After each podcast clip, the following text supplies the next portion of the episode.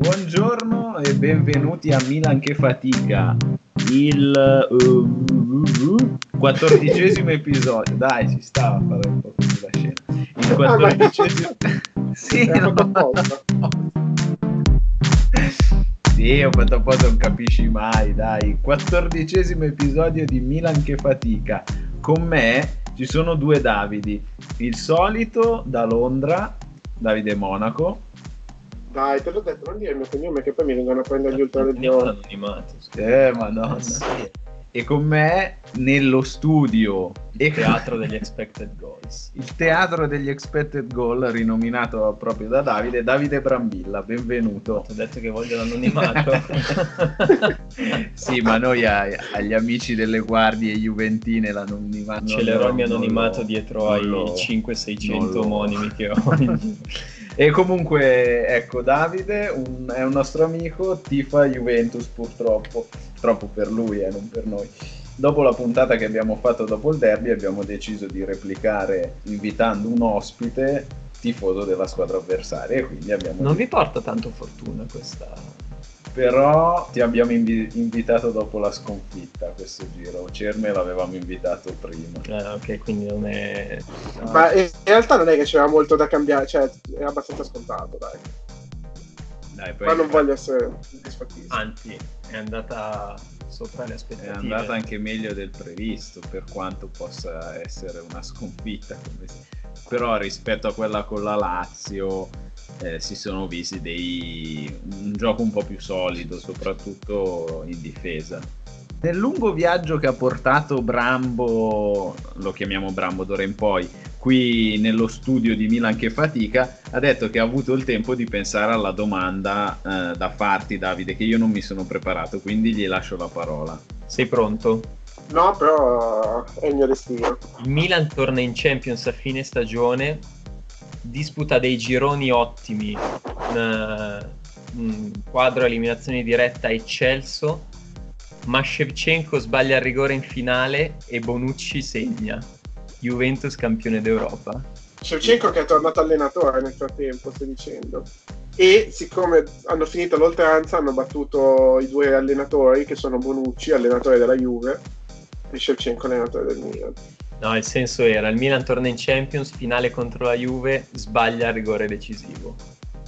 Mi sta- No, no, no, no, no, no, chi se ne frega. Meglio altri tre anni di purgatorio piuttosto che vincere, vedere vincere la Juve, eh, vedere la Juve vincere una finale.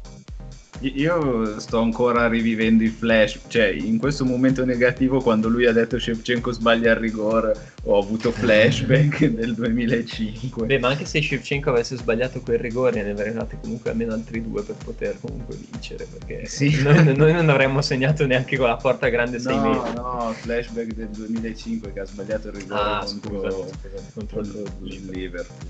Mamma mia. Peggio quello? No, no. No, co- comunque, Meglio la finale persa nel 2005 rispetto al momento in cui siamo qua adesso. beh, sì, almeno ci arrivi. Meglio avere una grossa delusione che un lento e deprimente deterioramento.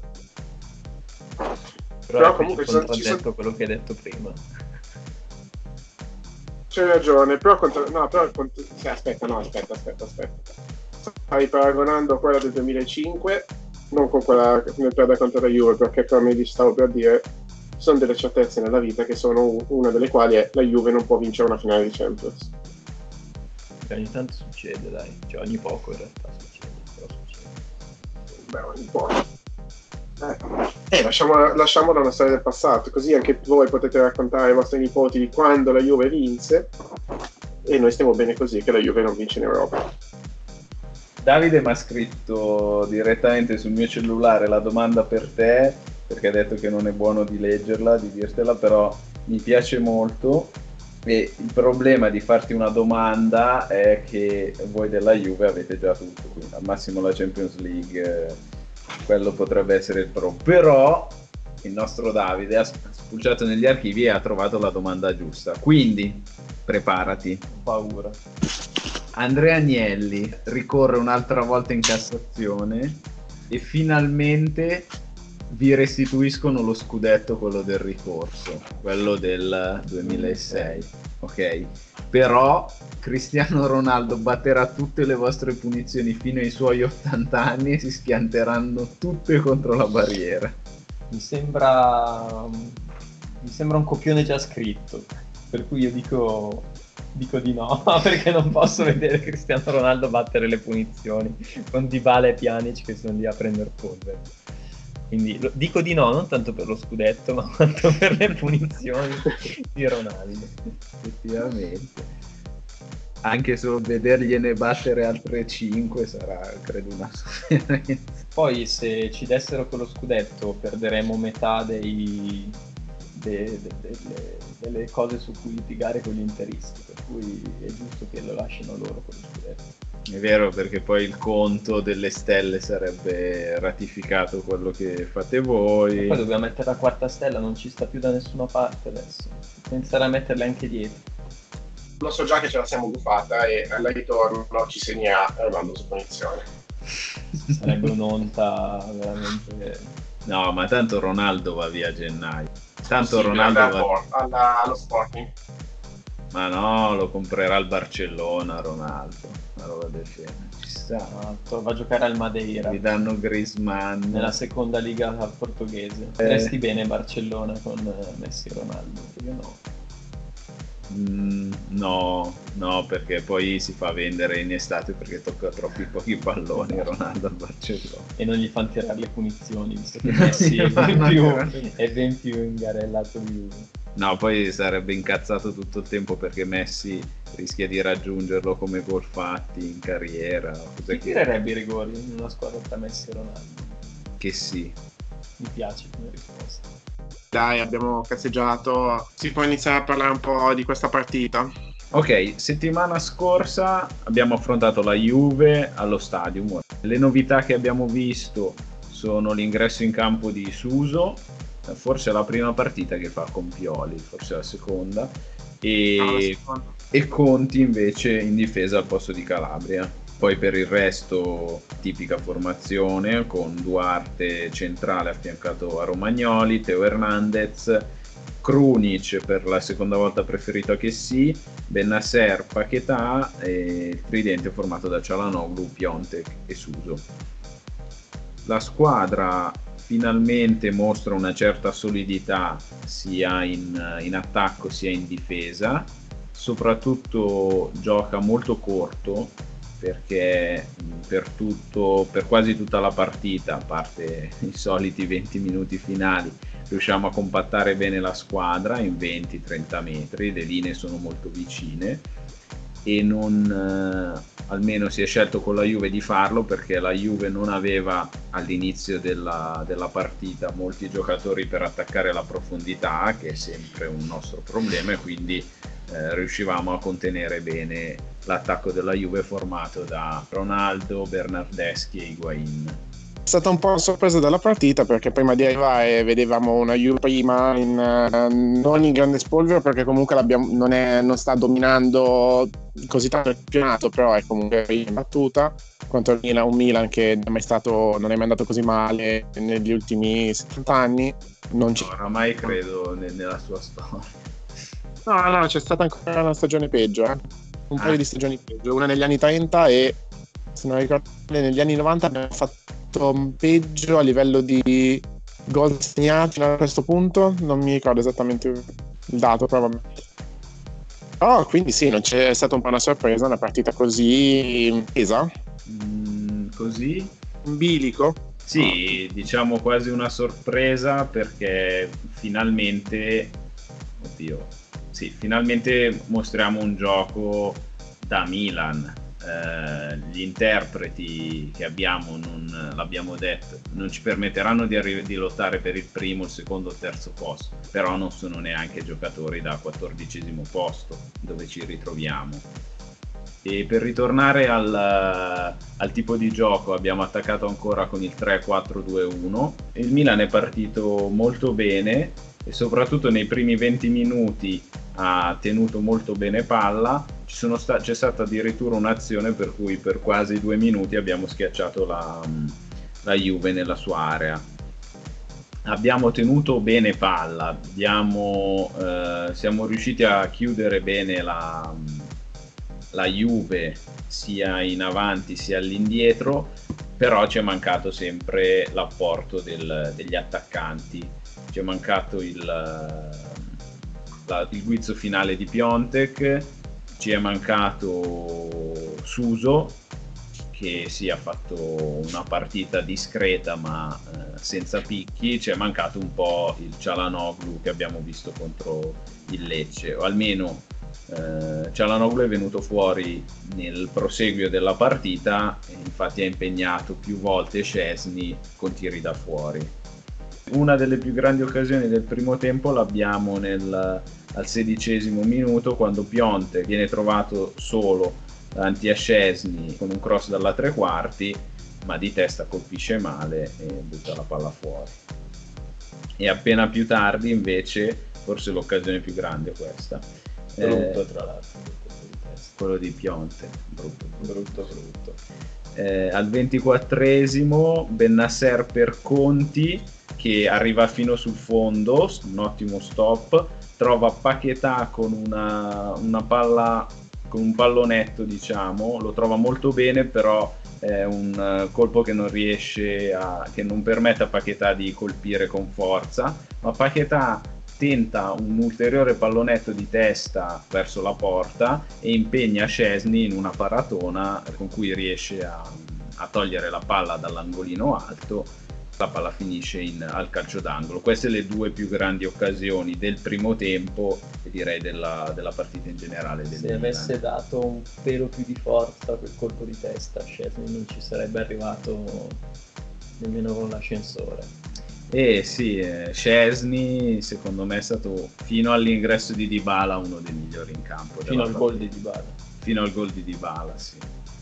Poi, vabbè, Dybala ha risolto la partita da solo e chiaramente l'abbiamo detto anche nella, nella puntata precedente come eh, nel caso di Immobile, Correa e Luis Alberto, in questo caso con il fatto di affrontare una squadra che può schierare Dybala e Cristiano Ronaldo e Douglas Costa e Higuain ci manca. dalla panchina tra l'altro di Bale secondo me questo è il dato importante nell'analisi cioè noi abbiamo messo dentro di Bale da Costa dalla panchina. Sì eh, no vabbè a parte questo poi magari ci ritorniamo su cioè proprio, sono proprio i giocatori che ci mancano quelli che riescono a risolvere una partita. Un giocatore così poteva essere Pionte che l'anno scorso, quest'anno la porta non la c'entra neanche con le mani Esatto, dai. Cioè, è vero, però... Sì, è vero. L'abbiamo detto più volte ormai che la differenza, la differenza con la Lazio l'ha fatta Immobile che eh, in questo momento sembra in grado di trasformare qualunque cosa uh, che gli passa in un gol. Aveva, sta avendo delle medie incredibili Immobile e la stessa cosa sta accadendo con Belotti eccetera in passato. La Juve non ha un Belotti, non ha un Immobile, ne ha 5-6 in squadra per cui è quello che ha fatto la differenza in questa partita, avete ragione. Fino al si vede l'andamento della partita, comunque adesso per quanto abbiamo controllato, non siamo stati in sofferenza, abbiamo per, addirittura schiacciato la Juve nel loro mm, metacampo per, a tratti. Mm, comunque la, non abbiamo prodotto chissà quante palle gol. Abbiamo tirato molto, ma comunque tiri difficili, non ci sono state molte occasioni nette e andando nel tecnico abbiamo totalizzato solamente 0,52 rispetto ai goals che comunque è molto poco considerato che, una, che abbiamo fatto comunque una buona partita. E questo perché come sempre ci manca ci manca lo spunto nell'ultimo, nell'ultimo quarto nell'ultimo passaggio l'ultimo Avete impegnato Scesni tante volte, ma sempre con tiri comunque da fuori. Ricordo qualcuno di Suso, qualcuno di no, qui. Sì, tutti con un valore molto, molto basso. Beh, la lascerei un po' da parte, secondo me, la...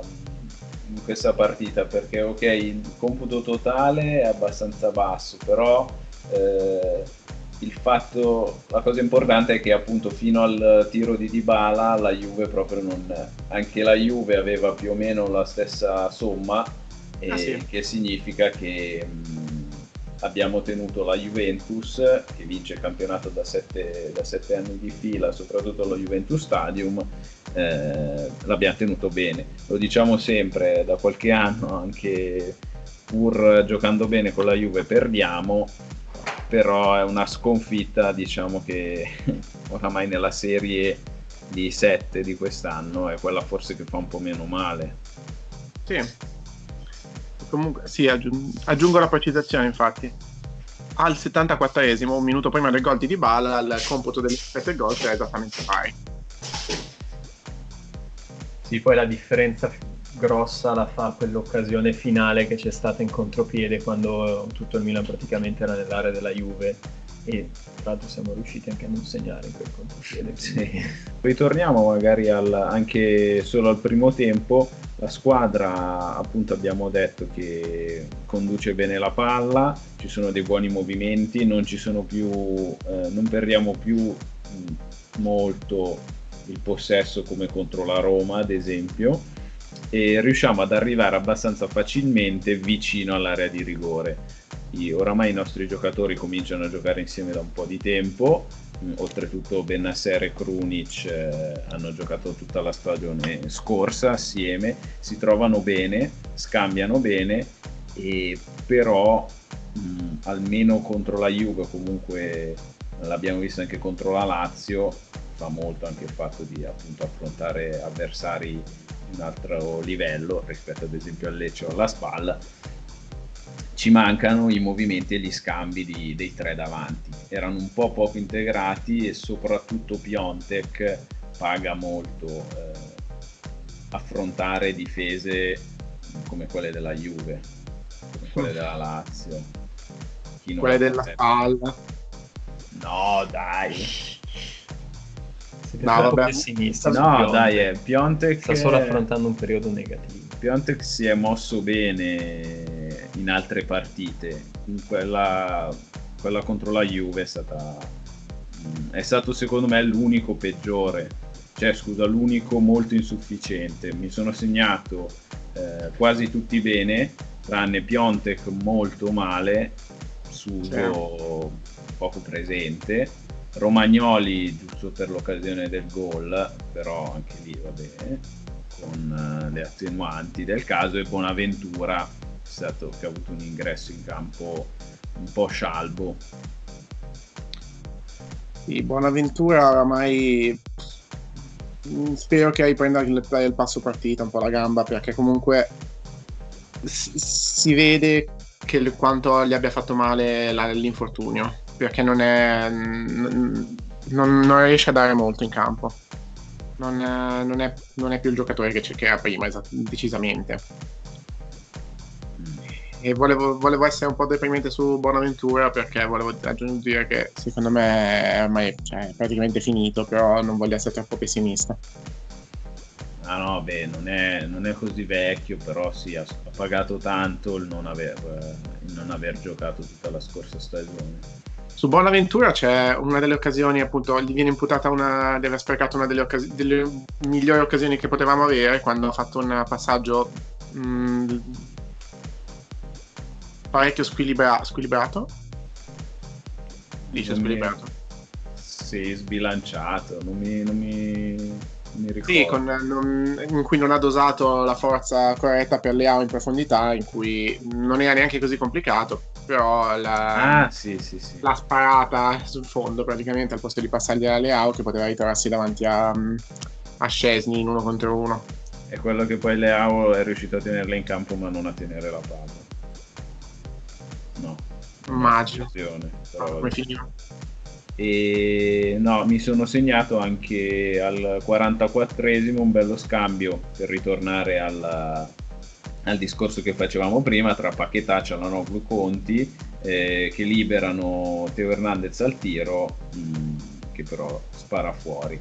Questa è una, una soluzione che, che, ci mancava l'anno scorso o almeno Rodriguez sì magari arrivava al tiro però non con la costanza non con la precisione di Teo Hernandez. E comunque mh, sono cose che fanno bene al Milan il fatto di riuscire a trovarsi così bene il fatto di aver trovato finalmente il ruolo giusto per Paquetà, cioè quello che prende palla dalla difesa e la porta in attacco. Un, uh, non un tuttocampista, che non so neanche, non so neanche che cosa voglia dire. Però eh, mostra... non è un boss to boss, ma è più comunque uno che è in grado di farti avanzare i metri tramite il dribbling o tramite un passaggio, ma è, il... è quello che deve fare la, la, la, mezza, la mezzala offensiva, diciamo. Sì, e mostra anche eh, delle buone qualità anche di interdizione nei contrasti, eh, direi una delle note positive di questo brutto momento. Mm, anche, anche Krunic, anche Bennasser si sono comportati bene. Ho messo una stellina di fianco ai centrocampisti, eh, dicendomi di sicuro mi sarei ricordato che cosa avrei dovuto dire. Però eh, hanno fatto una buona prestazione, sono stati presenti su tutto il campo. Una stellina di merito tipo Boy Scout? Sì, credo di sì. Una stellina per Krunic e, Bennasser, gli amiconi dell'Empoli. Quanto può aver influito sulla... Allora, una delle notizie un po' non bomba, però delle notizie prima della partita è stato che, che sì, è stato escluso per ragioni tecnico... Tecni... Cioè, tecniche più che tattiche. Spiegami mm. cosa vuoi dire. Aspetta. E um, che sì, non solo non è, stato, non era in campo, ma non è stato nemmeno convocato.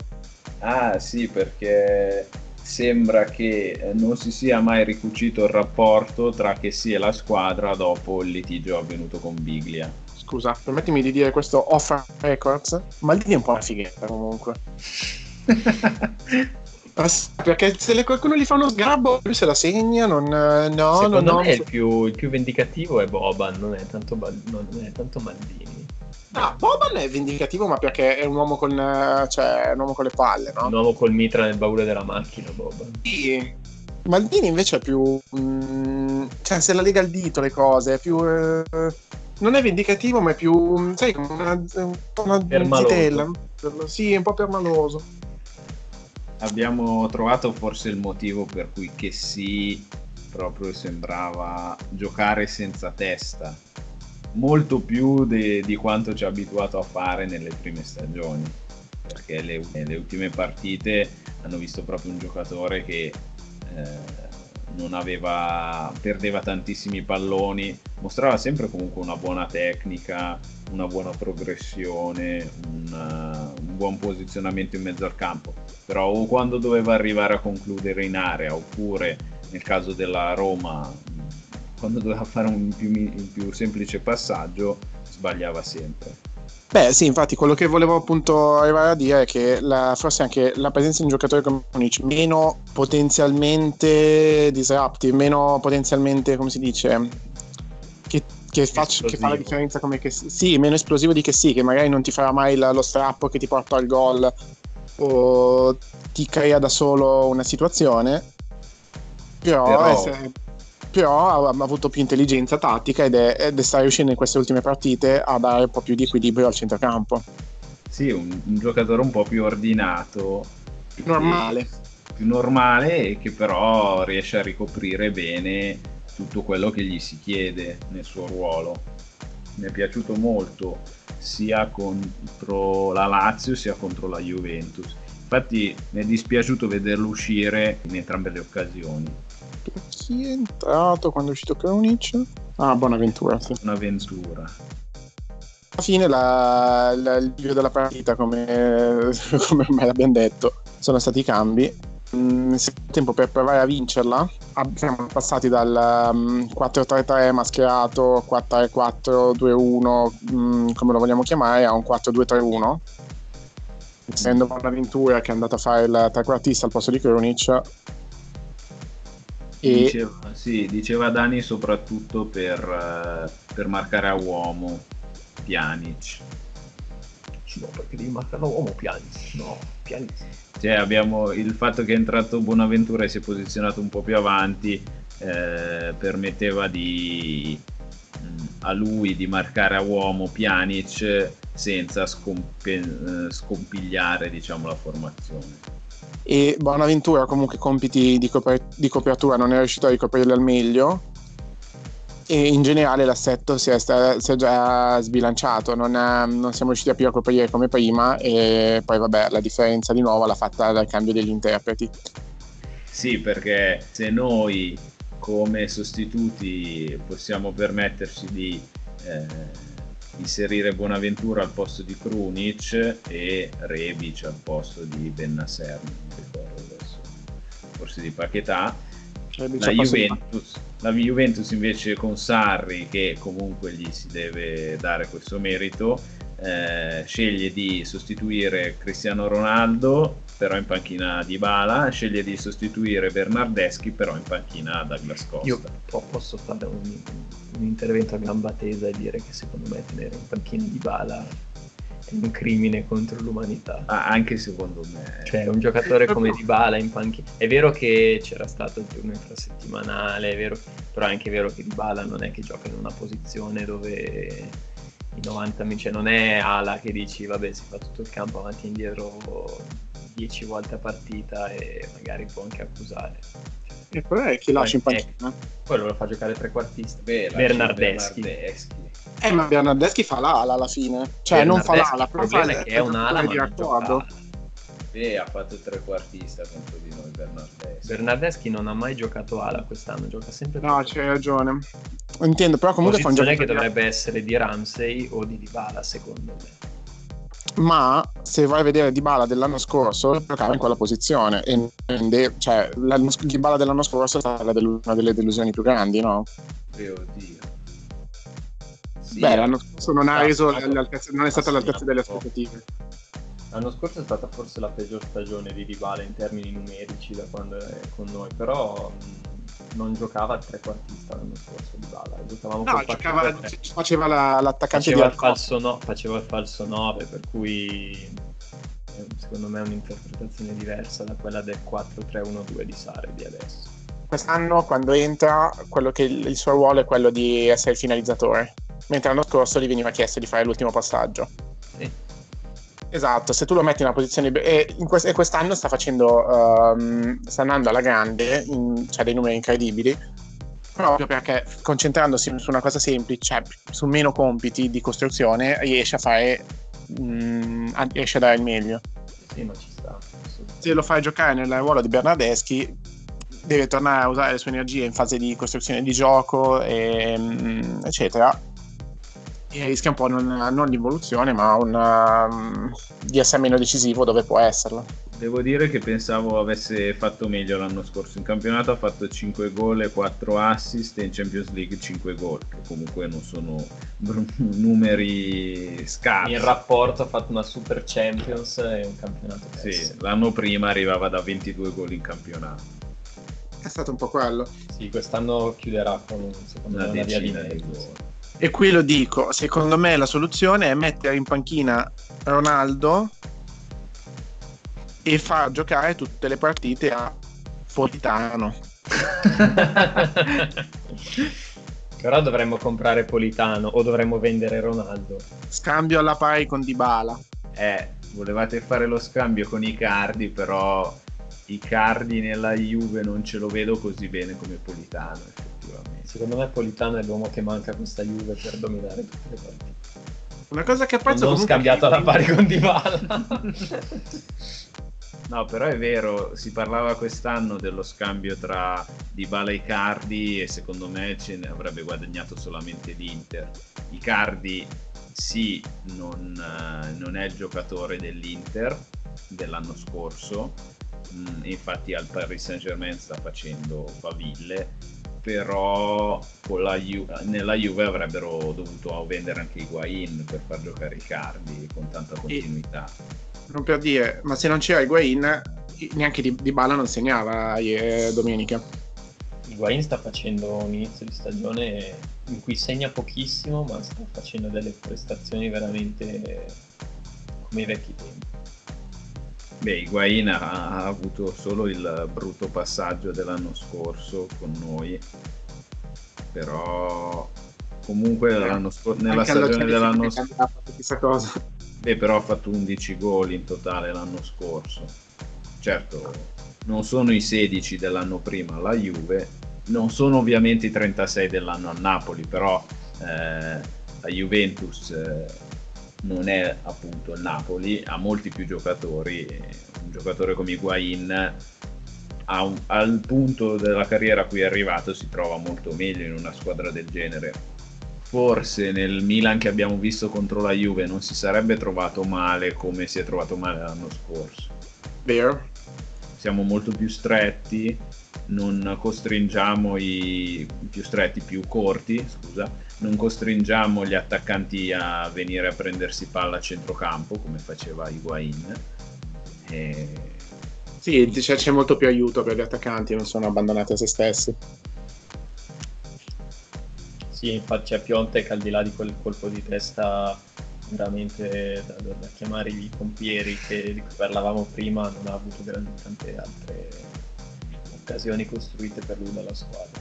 No, quello no, però l'ho visto meglio in altre partite, cioè si è mosso meglio in altre partite, non l'aveva fatto molto. Beh, è vero anche che con Bonucci attaccato ai, ai piedi non è facile.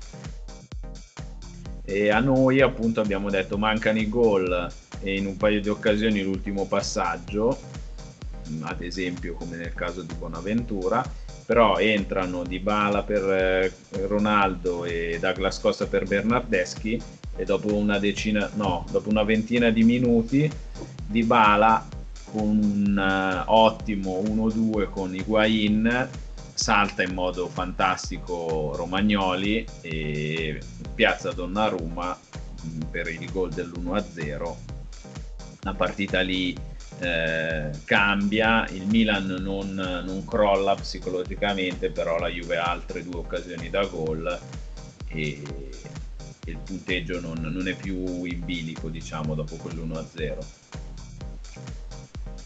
C'è questa triste desolazione, qui vi dicevo mentre guardavamo la, mentre guardavamo la partita, che sai sempre che la Juve prima o poi, per quanto giochi male, finirà per farti gol. Che se sei 0-0 non, non, non puoi, non, sai già che prima o poi la Juve comunque te lo mette, perché tutta la stagione quest'anno è stato così, no? Sì. Sai, ah, c'è anche il discorso di dire, vabbè, se tu hai un, una superstar, fammi dire, che non è in serata, chiaramente poi il resto della squadra è chiamata a sopperire qui quando in panchina hai determinati tipi di cambi, se neanche uno non è in serata e lo togli, c'è comunque chi può sopperire, secondo me, fare anche molto meglio di, quello che si stava facendo fino a quel momento. E mi riferisco anche a Douglas Costa che nelle ultime partite sta giocando un altro sport rispetto agli altri 21 che ci sono in campo, perché entra, è vero, sempre gli ultimi, le ultime mezz'ore, ma è proprio quella la sua forza, cioè entra con squadre che sono già magari un po' lunghe, un po' stanche. E Oddio, non, io non lo fermi neanche con, con io nel bombe. Milan lo tengo titolare 90 minuti tutte le partite. Eh, però scosta. tenendolo titolare 90 minuti non riesce a fare quello che ha fatto per esempio contro la Locomotive. No, cioè, vabbè, ma tanto con noi non gioca la Champions League. Ah, beh, allora, è l'uomo che vi manca. E magari. Ehm... No, un altro, l'abbiamo detto forse prima, un altro che ha fatto una grande partita è stato Scesni con un portiere più normale un gol di Cialanoglu da fuori sarebbe entrato. Magari non quello di Paquetà magari sì però Cialanoglu lo impegna almeno in eh, tre o quattro occasioni da fuori tutte attorno al settantesimo e, Esni si fa sempre trovare pronto e salva i tiri da fuori di Cialanoglu. Appunto fino al gol di Dybala il migliore in campo sarebbe stato lui tranquillamente e sono cose positive quando il migliore in campo è il portiere della squadra avversaria. Vuol dire che costruisci sufficientemente, soprattutto contro la Juve. Peccato, peccato che anche concedendo poco, appunto, un gol dalla Juve ti arriva. Sì, qui c'è da considerare anche che comunque la Juve arrivava da un periodo che non era proprio brillantissimo a livello fisico, cioè al di là della prestazione sicuramente buona che ha fatto il Milan anche in Champions, ma anche la, la settimana prima, ad esempio contro il Genoa, che è stata risolta, la vedi, da, da Ronaldo al 93esimo, mm. eh, con la Locomotive stessa. passaggi imprecisi, squadra messa male, secondo me c'era anche un po' di stanchezza fisica. Pjanic stesso domenica contro il Milan ha fatto una delle peggiori partite stagionali, per cui c'era anche un po' di stanchezza e di lentezza da parte nostra. Non credo che la Juve che si è vista contro l'Inter avrebbe fatto lo stesso risultato 1-0 contro il Milan mm. che ha fatto Infatti una delle cose che mi frena, uh, non dico l'entusiasmo perché essere entusiasti dopo aver perso comunque è un po' deprimente, però che frena le speranze è proprio il fatto che quanto demerito c'è della Juve in tutto ciò quanto comunque la Juve è stata accomodante nel lasciarci giocare, non abbiamo subito pressing eh, nel, nel, primo tempo in particolare, non c'è stato pressing sulle nostre uscite dalla difesa, erano tranquilli i giocatori di costruire senza subire troppa pressione che, non, eh, che normalmente li porta ad errori. Beh, quella può essere anche una scelta. Comunque diciamo non, non, lasciamoci prendere da facili entusiasmi che basta poco in, in queste situazioni. Eh, l'importante secondo me è mostrare ancora lo spirito che abbiamo mostrato contro la Juventus. Giocare così anche contro il Napoli magari strappare un punticino anche tre in questa situazione complicata anche per il Napoli non sarebbe male. Serve costruire fiducia a questo punto. Abbiamo visto che un minimo di gioco lo riusciamo a mostrare, a fare. Eh, abbiamo una serie di partite che potrebbe essere alla nostra portata, serve, serve, servono a costruire fiducia. In realtà a me preoccupa quasi di più la partita col Napoli proprio per il tipo diverso di avversari che affrontiamo. Perché, come dice, dicevi prima, prima la, mm, la Juve ha iniziato la partita non con giocatori che attaccano alla profondità, che non, non uh, così forti nell'uno contro uno e lo ridico senza critiche eccessive, ma Ronaldo non è più il giocatore di una volta, non ha più nel dribbling la sua arma migliore. Mm. Sei d'accordo? Tu che lo guardi tutte le settimane o... Ah sì, uh, è vero sicuramente, è vero anche che sai, ha 34 anni ormai a Ronaldo. 34 ah, anni no, non può più fare gli strappi di una volta, però è anche secondo me vero che tecnicamente cioè, è ancora uno dei, dei top al mondo. Cioè, se tu ti vedi alcuni agganci che fa o alcuni cambi di gioco che fa ogni tanto, magari in un fazzoletto di terreno, con la palla che gli arriva eh, dritta da dietro e lui la mette giù come se fosse la cosa più facile di questo mondo, rivedi il Ronaldo di sempre. Poi vabbè, quando si fa un po' più atletica, un po' più fisica la, la, l'azione o la partita, chiaramente vabbè, ci sono dei limiti naturali, però non mi sento di dire che sia un giocatore finito ancora, secondo me. No, no, no, no, finito no però non è più non, non, è come affrontare appunto Douglas Costa sono, è, non è più quel tipo di giocatore. Douglas Costa c'ha anche secondo me cioè, no, Douglas Costa. Douglas Costa mi pare abbia sei del 91 ah. no eh, Cristiano Ronaldo c'è da dire anche che nella partita contro di noi era infortunato o rientrava da un infortunio.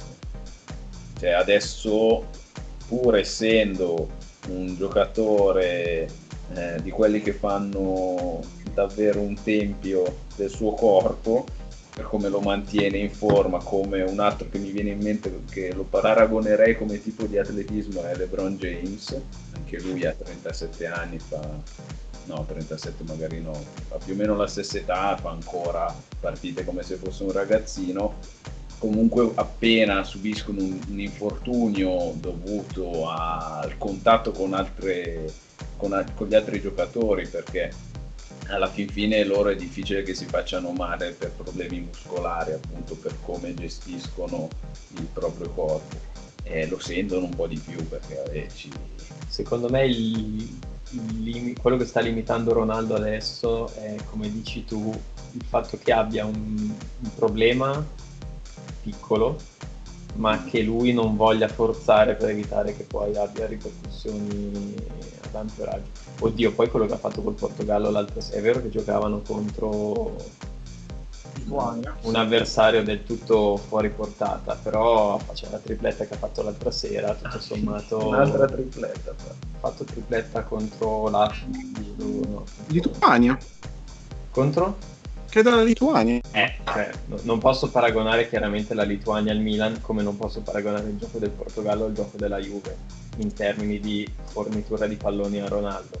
Però se fai una tripletta è anche vero che stai bene, cioè non c'è nessun tipo di problema. Quindi, Ha segnato Pizzi nel Portogallo. Daniele. C'è anche, c'è anche il fatto che forse eh, lui preferirebbe essere schierato come prima punta, oramai, per risparmiarsi un po'. E, o con- No, no, no, questo è il problema. Lui non vuole essere schiato prima punta, è proprio questo. Aspetta, questo mi ha infiammato come storia. Lui rompe i coglioni ai suoi allenatori perché non vuole essere messo lì. Lui vuole fare la prima punta, ma partendo da sinistra. Perché così non deve fare a botte con i difensori. Lascia fare il lavoro sporco a Mandzukic o, a- o agli altri. Beh, Mandzukic quest'anno è, parte del, della Quest'anno tocca a Higuain, ma l'anno scorso doveva fare. Mandzukic serviva a quello. Lui doveva occupargli lo- il posto e Ronaldo poteva fare quel cazzo che voleva e. E boh. Beh, direi che giustamente. Sì, ma poi a Mandzukic piace stare in mezzo alla ciccia, quindi... Se poi arriva a farti 30 gol stagionali a quanti anni avevo? 34 anni, dici, va bene. Sì, no, ma la stagione dell'anno scorso è stata secondo me positiva anche come approccio che ha avuto al calcio italiano. Poi ha capito che un po' di, di rigori di troppo sono eccessivi e verso la fine dell'anno e dall'inizio di quest'anno è un po' più pragmatico e un po' meno barocco. Tra, tra Serie A e Champions ha fatto 27 gol e 10 assist l'anno scorso. Buttalo Poi, via. Se riuscisse con la sua intelligenza a capire che le punizioni non le deve tirare lui, ma le deve tirare Pjanic e Dybala che in due ogni due punizioni fanno gol, quello non sarebbe. Infatti, que- questo Quando è che ne abbiamo parlato di questa cosa? Ma io dicevo, secondo me c'è una, una questione con gli sponsor. ne abbiamo parlato forse prima della, della- di questa puntata, forse con la Lazio, non lo Non so. so, che lui c'ha, c'ha l'accordo con gli sponsor, deve mettersi in quella posa almeno una volta a partita e gli pagano un milione perché è diventato iconico, no? Cioè, tipo. Eh, ma che faccia la posa, che faccia quello che fa, poi fa la finta, tira Pjanic e segna. Scusa. Eh, guarda tu che hai le statistiche caldissime alla mano quanti gol ha fatto Pjanic su punizione due stagioni fa. Cioè, secondo me ne ha fatti più di 5 in una sola stagione. Che voi continuate a parlare che io mi metto a ricercare. Per cui vabbè, insomma, Ronaldo secondo me è giusto il gioco che gli sta facendo fare Sarri quest'anno e gli piace anche di più di come giocava l'anno scorso con Allegri, secondo me, perché abbiamo più verticalizzazione, un po' più di dinamicità. Questo però si ripercuote secondo me su, sulla durabilità fisica del, del giocatore. che Mm. più spesso dell'anno scorso si è visto o lasciato a casa nella solita partita di riposo contro il Verona o contro la Spal oppure si è visto sostituito poi chi vuole metterci delle polemiche ce le mette lui sicuramente non si è comportato benissimo ma non credo che sia un caso Ronaldo eh. No, quello no, secondo me fa parte anche un po' del personaggio. Esatto. doveva farlo per non accettare una sostituzione al cinquantesimo senza Sì. dire niente. Poi se sì. potesse evitarlo siamo tutti d'accordo. Ha trovato la sua dimensione giusta alla Juventus, secondo me, Ronaldo. Eh, tornare al Manchester United, che forse è quello, l'altra opzione che potrebbe avere o che dicono i giornalisti che potrebbe avere in questo momento credo non, non riesca a reggere il gioco che c'è in Premier, Premier è League. molto più atletico in Serie A. poi senza cambi, cioè il fatto di giocare alla Juve che può permettersi appunto di giocare magari eh, non tutte e 38 le partite, ne giocherà, ne gioca 30, ne gioca 30, 35, però può uscire al, al cinquantesimo senza perdere la partita, anzi portando a casa i tre punti proprio con il cambio. Quello che mi piace meno è il fatto che sia sempre sostituito da o con Dybala. Cioè, le poche volte che hanno giocato assieme hanno veramente fatto grandi, grandi cose. il, eh, è vero, la Juve ha come il- gli ormai furono Golden State di qualche anno fa, il quintetto della morte, che poi è diventato l'Hampton 5, eh, in cui potevano permettersi di schierare Curry, Thompson, eh, Green e Durant. La Juve può permettersi di schierare Higuain, Ronaldo e Dybala, ma l'ha fatto una volta in questa stagione per 8 minuti. Sarri stesso ha detto che non è ancora tempo, quindi secondo me ci sta lavorando e sarà una cosa che metterà a punto dopo la sosta di Natale per la seconda parte di stagione. Beh, non la vedo però una cosa così sbilanciata come, come appunto magari è un quintetto di basket in cui i giocatori sono 5. E se tu non hai trovato ancora le statistiche su... No, però ho trovato una cosa bellissima. Allora, in pratica, dalla stagione 2012-2013 ad oggi, allora, quello che mi ha fatto meglio di tutti è Messi, vabbè, che Messi è particolare. Stiamo parlando di punizioni. Sì, sì, su calcio di punizione. E Messi ha fatto 13 gol. punizione settimana scorsa, per cui silenzio, applausi. E, e la cosa, aspetta... Piani ce ne ha fatti 12. Scusa, 12. ripeto. Piani 12 gol dal 2012-13, quindi è anche comunque il periodo alla Roma. Fatto ancora, ancora a Lione? No, era già alla Roma, non me lo ricordo. Dopodiché la terza piazza è occupata da Ronaldo, da Pirlo e da Cianoglu. Cialanoglu due, gol su, due o tre gol su punizioni da noi li ha fatti. Non, non, ha fatto il gol da centrocampo come con lo Schalke, che cos'era, però qualche gol su punizione l'ha fatto. Eh, Quindi, no, la cosa inter... è perché se Ronaldo viene pagato 100 milioni, Cialanoglu non li vale anche lui? Secondo me ne vale di più Cialanoglu. Cialanoglu innanzitutto è un giocatore molto più completo di Ronaldo. Ti fa le due fasi di gioco, male. Anche il kebab dopo la partita, Ti... lo puoi schierare anche nell'esercito turco contro in Siria. Eh, te le fa male, però no. Il fatto che avevo detto, che avevo trovato forse eh, l'avevo già detta questa statistica. Il bello è che Messi ha segnato su punizione nelle ultime due o tre stagioni di più della seconda, della prima squadra che ha segnato di più su punizione, che è la Juve. Ottima statistica. È bella, interessante. No?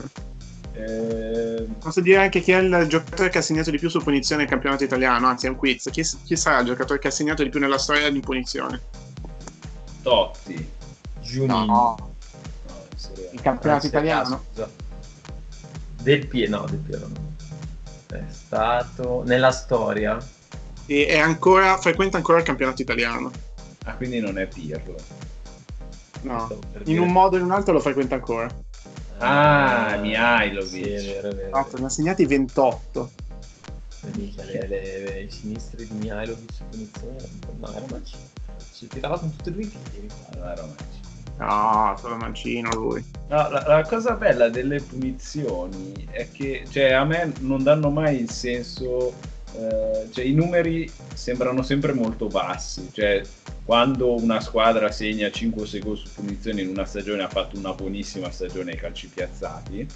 E invece a me sembra, eh, sembra come che debba, ne debba segnare molto di più. Eh, ma perché c'è un po' l'illusione, ogni volta che sta per battere un calcio di punizione qualcuno cre- ci credi sempre che quella possa essere la svolta. Quindi speri sempre a parte, che... A parte se non è Ronaldo. Ronaldo. Vedi, è la stessa cosa, Ronaldo c'è la Noglu, ti aspetti la stessa cosa quando battono le punizioni. Questo è lo stesso giocatore. Ma magari. Volevo fare un'altra domanda a Brambo che abbiamo qui. Ah, giusto, come con Cerme non ci dobbiamo chiamare con i soprannomi, quindi ti chiamerò Brambo, che è il tuo nome. Come con Cerme. un... e... Ehm, ah, sempre a, a Luca Cerme, il nostro amico comune interista, abbiamo fatto la domanda di come sta sopportando il fatto che sulla sua panchina si sia seduto uno Juventino doc. Tu invece come stai sopportando il fatto che eh, si sia seduto sulla panchina della Juve un dichiarato anti-Juventino, antisistema, antipalazzo? Ma innanzitutto io comincerei dicendo che la Juve non va più in albergo da quando c'è Sarri, perché dovendo vincere lo scudetto ed essendo Sarri uno che gli scudetti li perde in albergo, la Juve hanno fatto costruire l'albergo dentro lo stadio apposta perché così almeno stanno direttamente dentro lo stadio e no, ma sai, io non ho nessuno scherzi a parte, non ho nessun tipo di... Io sono convinto che l'allenatore debba essere... non debba essere simpatico, debba essere uno che fa per la squadra. Può venire ad allenarci tranquillamente anche Mourinho per dirti che è l'ultimo degli allenatori che, che, che, che nella mia personale classifica di preferenze, ma non avrei nulla in contrario, ecco, non è che dico ah lui è Juventino o lui è interista e allora non può venire a allenare da Juve.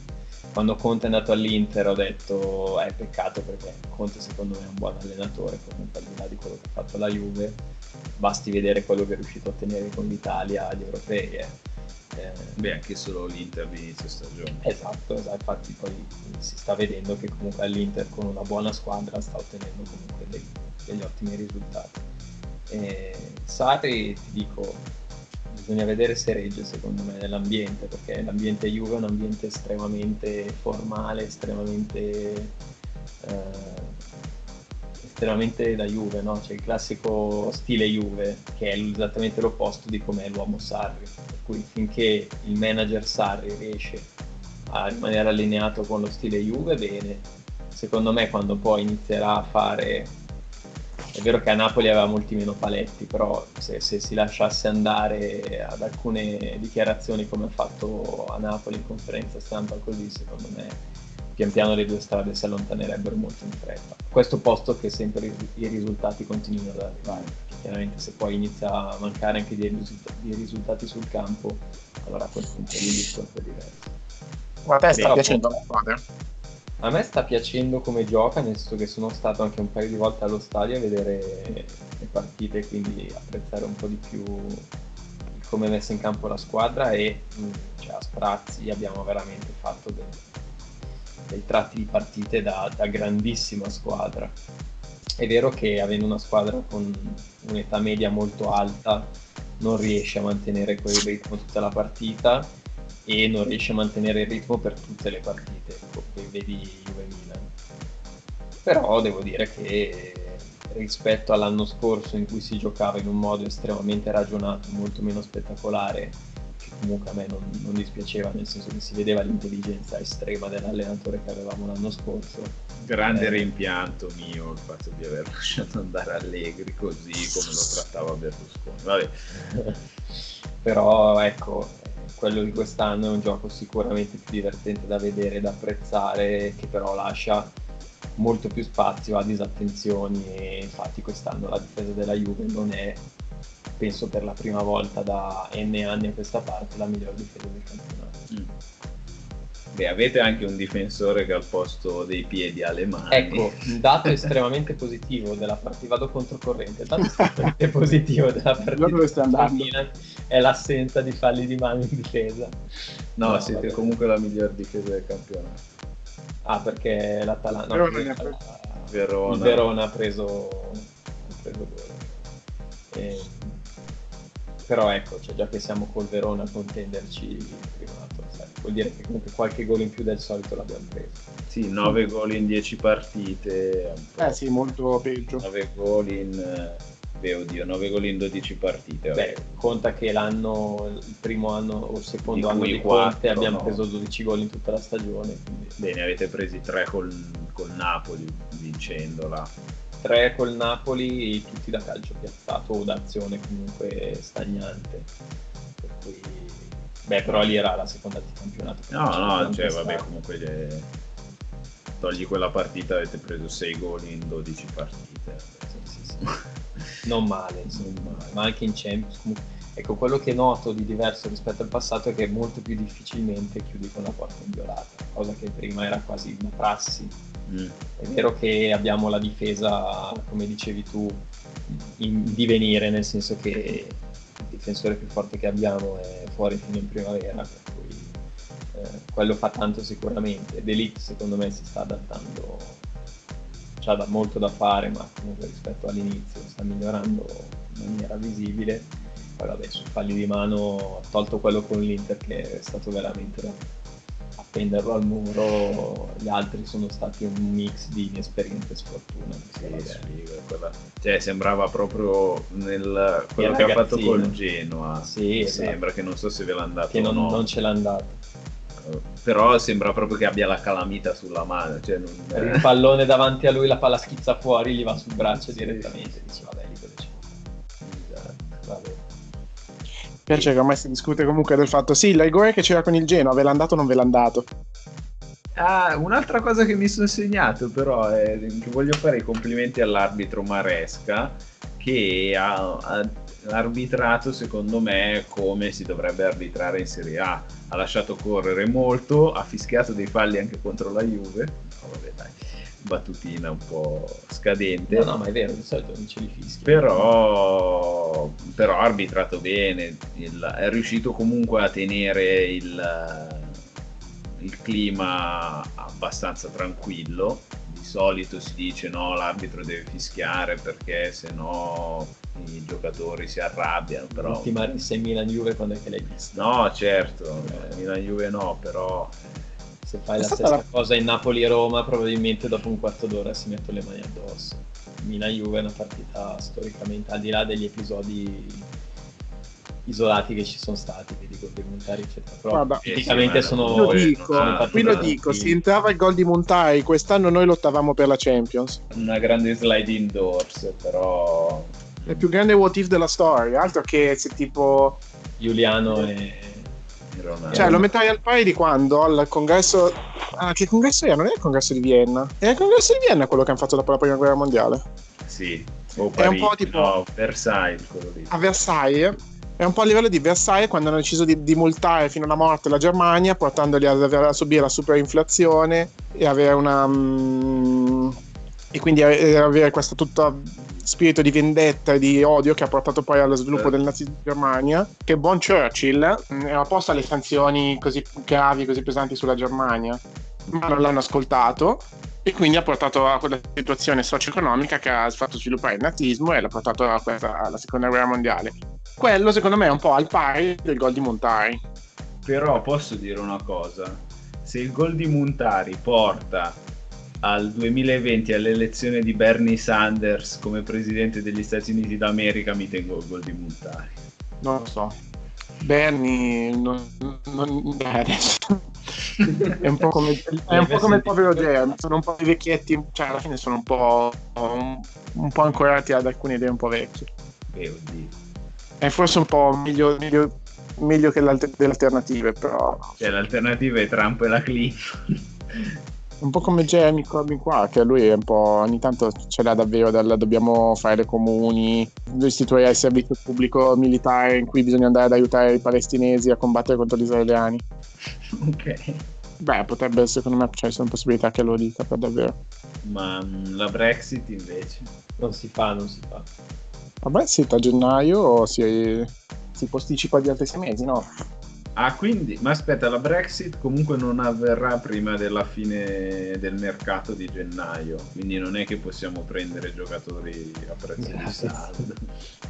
Bon, dai, prima, prima che, che, di buttarla in cacciara direi che... Ah, eh, perché non è... Ah. No, beh sì, un po' in cacciara era, è vero.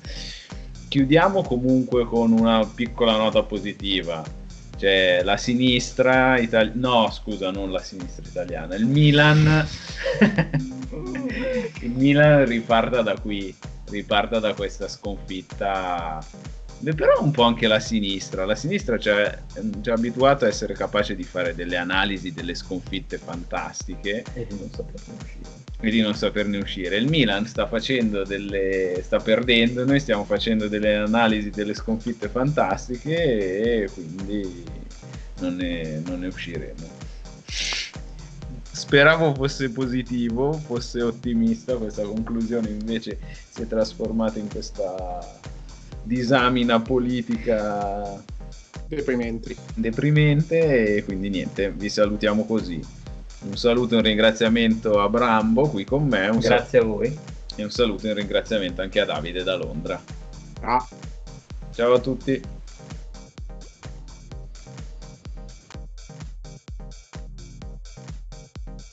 La canzone che usiamo come sottofondo e come sigla è The End Detection Mode di Kevin MacLeod.